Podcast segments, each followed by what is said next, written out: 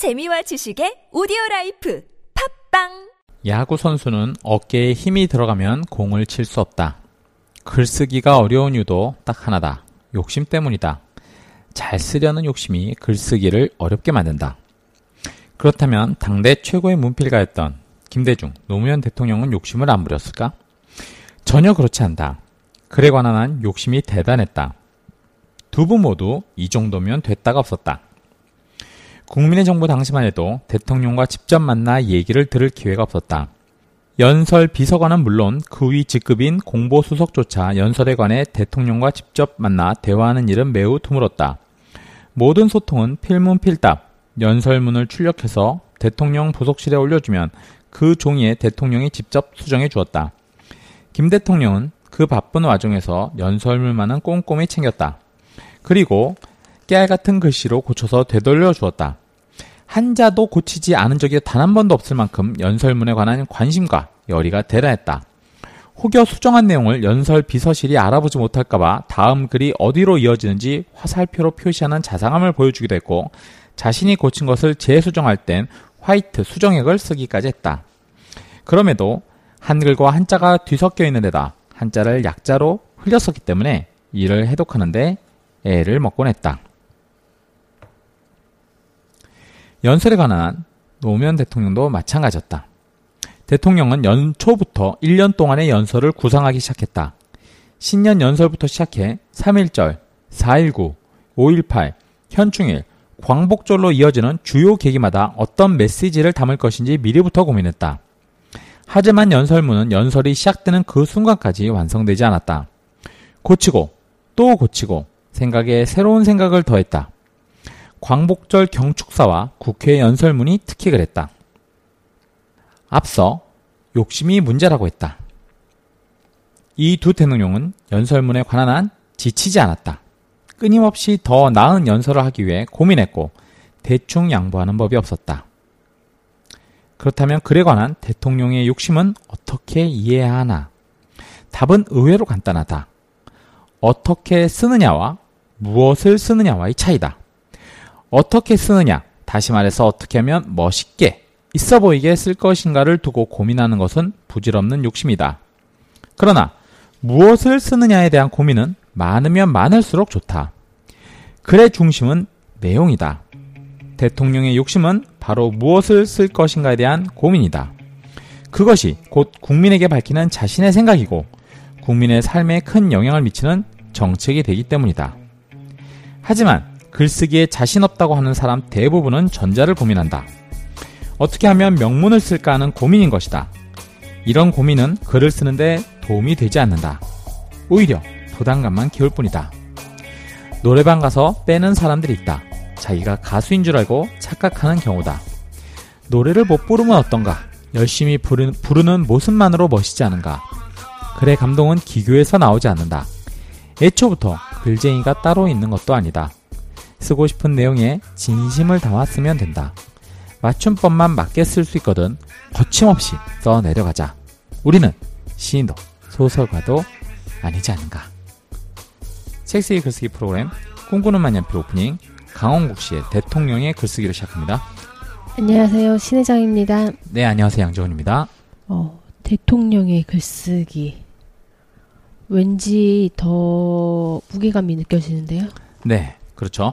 가장 그 우리나라에 큰 영향을 미치는 어 어떻게 보면 윗물이라고 할 수 있는데 그 당시 이제 국민의 정부하고 참여정부에서 이 8년 동안 대통령의 그 말과 글을 쓰고 다듬었던 그러니까 연설 비설 연설 비서관실 행정관하고 연설 비서관으로 재직했던 강원구 씨가 어, 바로 옆에서 지켜본 두 분의 글쓰기 스타일 그리고 본인이 그 글들을 어떻게 고쳐 나가는지 그래서 그 글들이 국가에 어떤 영향을 미쳤는지 그러니까 대단히 영향력이 큰 글들을 다뤘던 그런 경험담이라고 볼 수 있겠죠.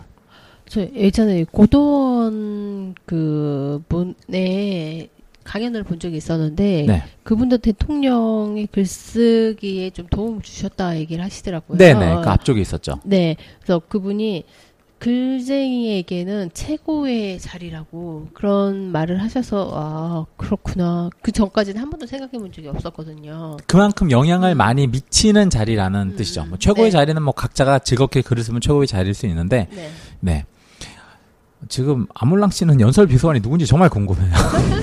도대체 스크립트를 어떻게 주는 거야? 내가 진짜 아무튼 네. 글쓰기 차원에서 얘기 드린 네. 겁니다. 네. 네. 아유. 저희 대통령의 글쓰기 대통령의 글쓰기에 관련된 미션은 어떤 건가요? 네, 그 미션을 보시면요.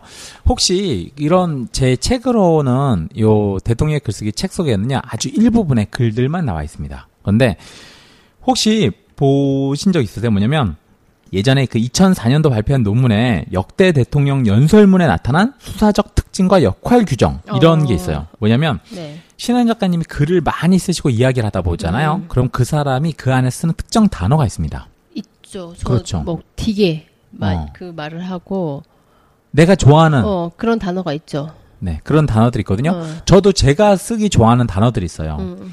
뭐 제가 제 뭐 공의로움 어. 음, 뭐 이라든지 어 예를 들어 뭐 공정, 네. 신뢰, 뭐 음. 리더십, 코칭 음. 제가 알고 있는 단어들 뭐 커뮤니케이션, 뭐 수평 관계 뭐 이런 것들 조직 문화 이게 잘 연관돼 있는 내용들을 많이 쓰죠. 그러니까 이 사람들이 말하는 걸 통해서 그 속에 이 사람이 얼마나 어, 탈권위적이었는지 실제 얼마나 권력 행사를 이야기했는지 이게 뭐 알 수 있는 거예요. 그런데 이 대통령 위기 상황에서 권력 행사를 시사하는 언어를 구사하는 비율이 어, 높은 순서대로 말하면 어, 박정희 49.6%, 전두환 34.0%, 노태우 13.2%, 김영삼 6.4%, 김대중 3.9%, 노무현 0.9% 뭐요. 그러니까 권력 행사를 나타내는 네. 말이 노무현 대통령이 그 연설문에 단 1%가 채 되지 않았다. 아, 이게 그러니까 말을 통해서 그 사람의 글을 통해서 그 사람의 생각이나 음. 어떤 철학, 어떤 관점을 우리가 이제 볼 수 있는 거죠. 그래서 제가 아, 미션을 드리는 게 뭐냐면 이런 글들이 연설문 글들이 다 올라와 있다. 어, 어디예요? 어디 올라와 있냐면요. 국가기록원 사이트가 있습니다. 그래서 인터넷에서 국가기록원을 치세요. 국가기록원이 나옵니다. 네. archives.go.kr이 나와요. 기록이 나오면 그 페이지에서 오른쪽 위쪽에 대통령 기록관이라는 데가 있습니다. 어. 예, 이 대통령 기록관을 클릭을 하면요.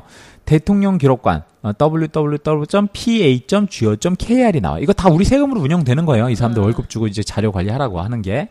그럼요. 이 대통령별 기록 콘텐츠가 이 안에 다 들어가 있습니다. 어, 그래서 대통령별 기록 콘텐츠를 보면요. 연설문 이 과정이나 이 내용들이 다 그 분류별로 우리가 나와서 그 이걸 갖다가 보실 수가 있어요. 자, 그러면 이 내용에 들어가셔서 제가 우리나라 역대 대통령이 뭐라고 말했는지가 다 나오는 거예요. 그래서 어 대통령의 과거 연설문을 보시고 마음에 드는 연설문을 세 개를 뽑아서 어, 공유를 해봐 주시기 바랍니다. 자, 여러분이 보실 때 어떤 내용이 본인이 봤을 때 아, 가장 정말 멋졌다. 어, 이 사람이 이렇게 실천했는지 안 했는지는 그거는 여러분이 뭐 과거가 다 있으니까 아실 거 아니에요. 그러니까 언행일치가 됐던 것 중에서 어, 됐던 것 중에서 아 정말 이 내용들은 어떤 철학과 이런 뜻이 괜찮다라고 하는 내용들이 뭐가 있는지를 여러분이 한번 보시고 그리고 나서 한번 공유를 한번 해봐 주시면 좋을 것 같습니다. 이 홈페이지에 대통령 기록관의 대통령 기록 연구실 안에 연설 기록들이 있어요. 그럼요 대통령으로도 분류할 수 있고 뭐 산업 경제 국정 정반 정치사 이런 분야로도 검색할 수 있고 외교 통상 그리고 어떤 유형 그래서 취임사인지 신년사인지 국회연설인지 기념사인지 만찬사 환영사 뭐 성명 담화문 뭐 라디오 연설 여러 가지 유형이 있습니다. 그 유형들을 보시면요 쫙 다 나와 있습니다. 네. 글쓰기 차원에서 이렇게 영향력을 많이 미치는 글쓰기에 대한 샘플을 우리 공짜로 인터넷만 되면 볼 수 있는데 안 볼 이유 뭐가 있겠어? 이런 거 자주 자주 봐줘야지.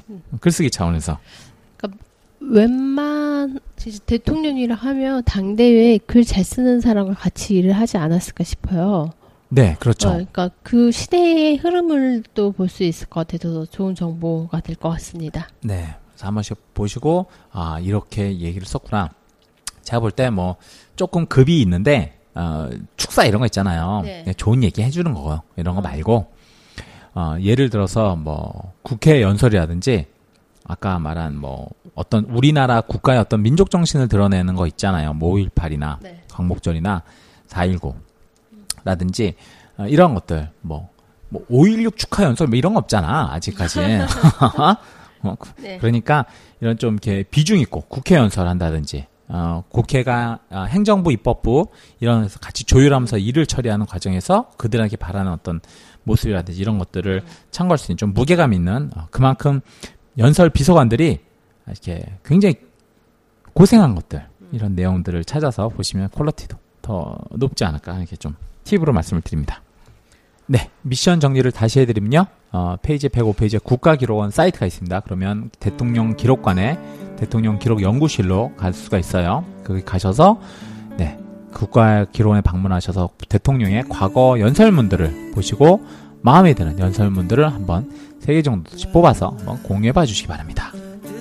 네, 양, 양정 코치였습니다. 신혜정이었습니다.